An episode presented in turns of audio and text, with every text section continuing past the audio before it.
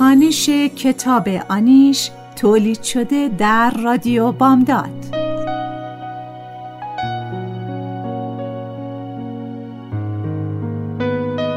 نویسنده فریبا منتظر ظهور.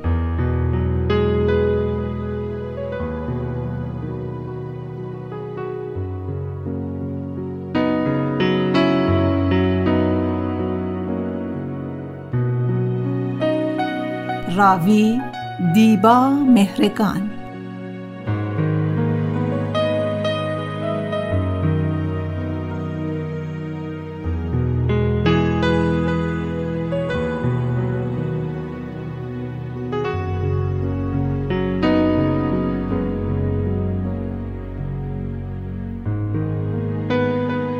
تهیه کننده نوشی حسینی.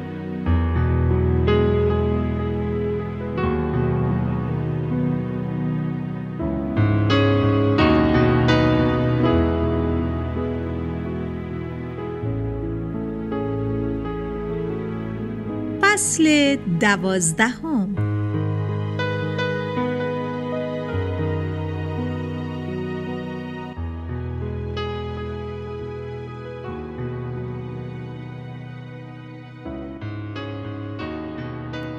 سالن پینگ پونگ به دو قسمت تقسیم شده.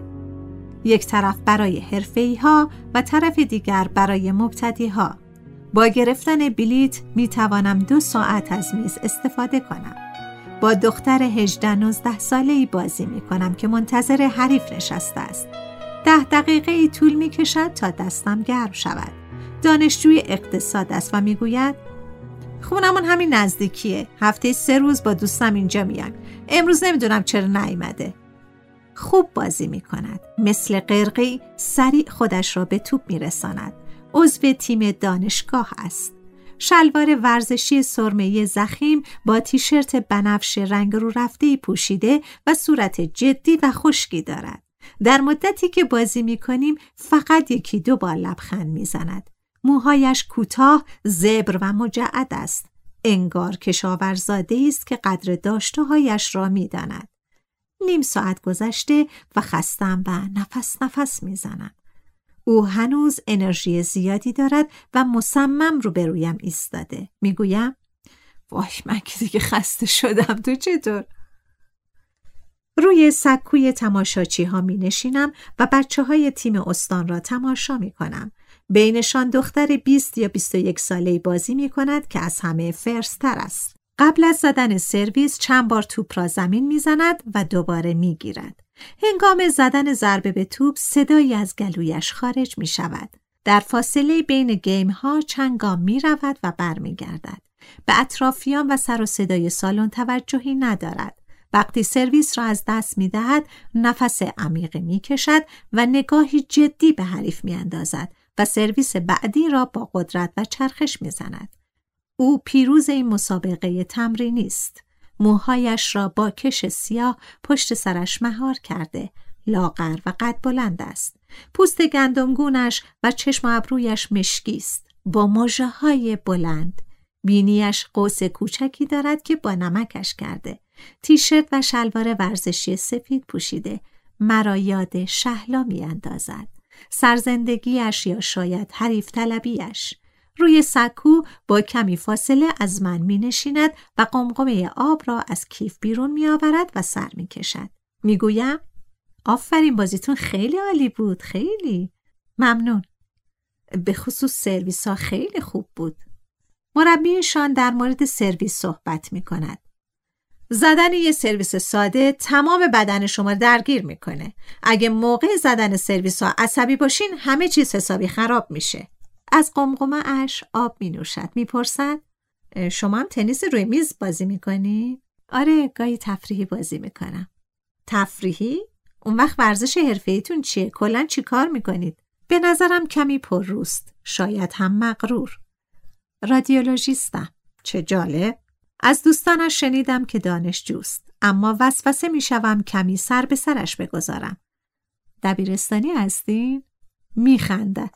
نه بابا دانشجو هم به قیافم نمیاد. اسمم دانشجو اما بیشتر وقتم اینجا تمرین می‌کنم. گاهی تمام روز. خسته کننده نیست؟ زمین را نگاه می کند و انگار دنبال جواب دقیقی بگردد. کمی مکس می کند و بعد می گوید نمی‌دونم گاهی خیلی خسته کننده است اما نه همیشه. آدم باید عاشقش باشه. عاشق این راکت زمین عاشق مسابقه و پیروزی. من پروین هستم اسم شما چیه مجده به طور اتفاقی با مجده همزمان از باشگاه بیرون میاییم به سمت ایستگاه مینی بوسی می رویم.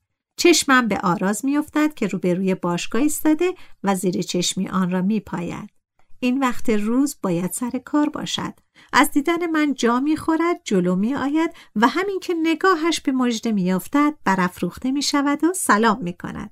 مجده نگاه گذرا و تحقیرآمیزی می اندازد و سلام نیمه نصفه ای می دهد. به هم معرفیشان می کنم. آقای آراز قهرمان کیک باکسینگ. مجد خانمم قهرمان تنیس هستن. آراز از معرفی من خنده بر لبش می نشیند و زیر چشمی به مجد نگاهی می اندازد. اما مجدی بی توجه رو به من می کند و می گوید خب دیگه من باید برم بعدا می بینمتون. آراز با نگاه دنبالش می کند. مینیبوس که می رسد چند صرفه کوتاه می کنم و سوار می شویم و می گوید خانم دکتر شما ورزشکارین. نه توی مدرسه پینگ پونگ بازی می‌کردم. یاد اون وقتا افتادم و رفتم باشگاه. باشگاهش خیلی قشنگه تازه درستش کردن. یادم میآید تا چند روز دیگر آزم مسابقات آسیایی است. می‌پرسم از مسابقات چه خبر؟ تمرین می‌کنین؟ انگشت کوچکش را توی گوشش می‌کند و تکان می‌دهد. ای بابا خانم دکتر هرچی به سابکارم میگم مسابقه دارم. دو هفته مرخصی می‌خوام. میگه مدال به چه درد من می‌خوره. من کارگر لازم دارم نه ورزشکار. برای خود مسابقاتم مرخصی نمیده. با آدم صفیحی طرفم. خودشم داره ورشکست میشه. از بس چرخ خیاطی چینی ریخته تو بازار. هیئت نمی‌تونه نامه بده یا کمکی بکنه بهت ای بابا دلتون خوشه خانم دکتر نگاهی به آسمان می کند و خنده کوتاه و تلخی روی لبهای نازکش می نشیند. سنگین وزن مسابقه می دهد. یک جور لوتیگری شیرینی دارد و لابد به خاطر همین توجه شهلا را جلب کرده است. می‌پرسم حالا مرخصی نداد چطور تو مسابقه شرکت می‌کنین ها؟ هیچی بابا اخراج میشم. خدا کریمه. ما زیاد از روزگار مش خوردیم خانم دکتر. تعریف از خود نباشه. زیاد زمین خوردیم و بلند شدیم. هیچ کسم پشتمون نبوده. ده ساله بودم که پدرم به رحمت خدا رفت. من شدم مرد خونه. از همون بچگی دلم می‌خواست برم تو کار رزمی. بالاخرم رفتم. اگه پشت ما شهرستانی ها رو بگیرن روی رقبای خارجی رو کم می‌کنیم. الان باید همش فکر لقمه نون برای خونه باشن. باید صبح تا غروب برم تو اون تولیدی. اگر یه حقوق بخور نمیر به ما که مدال آوردیم و عضو تیم استانی می‌دادن اون وقت می‌دیدین چی کار می‌کردیم. چرا مربیتون این حرفا رو به گوش کسی نمیرسونه ها؟ ای بابا کی گوش می‌کنه؟ ما که ماشین و خونه نمی‌خوایم. فقط می‌خوایم وقت برای تمرین داشته باشیم. خیالمون از خونه راحت باشه. یادم میآید آتلیک از تهران برگشت. وقتی پرسیدم بالاخره مدال آراز زندگیتان را دگرگون کرد خندید و گفت فقط سه تا سکه بود. انشالله درست میشه. شما که همینطوری هم خوب پیش رفتین. نگران نباشین. آتلی هم حقش بود بالا بیاد. سی آورد. دیدی چطور بزرگش کردن حلال و حروم می‌فهمه محرم و نامحرم می‌فهمه مرد بار اومد. آیدا هم برای خودش داره خانومی میشه. عاقله با شعوره. دلم می‌خواد آیدا دیگه درس بخونه و کسی بشه. دست شما درد نکنه که کمکش می‌کنین. آیدا مثل خواهر کوچیکم میمونه. هر کاری از دستم بیاد براش انجام میدم. نمی‌گویم حس مادرانه بهش دارم. از گفتن این کلمه حراس دارم. میترسم خودم را در نقش و حیبت مادری ببینم. انگار این کلمه با من فرسنگ ها فاصله دارد.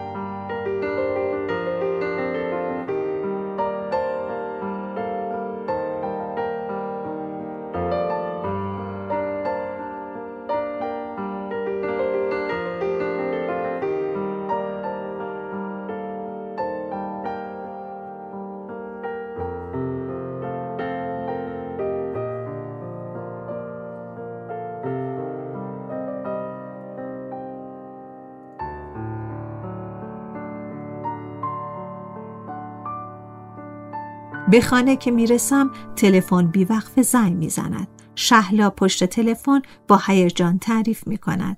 گفت بگم باید بیای و الا خیلی بیمعرفتی. من که خیلی باش دوست نبودم شهلا حالا چی شده؟ یاد من افتاده. پرسید از بچه های دانشگاه با کی ارتباط دارم؟ گفتم با تو. خوب تو رو میشناخت. انگار چند واحدم با هم داشتین. بعدم اصرار کرد که بیای. تازه دکتر رادم هست. حوصلشو ندارم شهلا. اصلا حوصلشو ندارم. ببین پروین تا آخر عمر که نمی‌تونی اونجا قایم بشی. بالاخره با هم باید رو در روشید. الان وقت خوبیه. دو روزه بیا و برگرد. حالا ببینم چی میشه. الان که اصلا حوصلشو ندارم. برای رفتن تردید دارم. دلم برای شهلا تنگ شده. اما شرکت در مراسم عروسی و دیدن دکتر راد یادآور گذشته است. از طرفی حالا که اینجا ماندگار شدم بد نیست واقعیت را بپذیرم و چند روزی بروم و برگردم.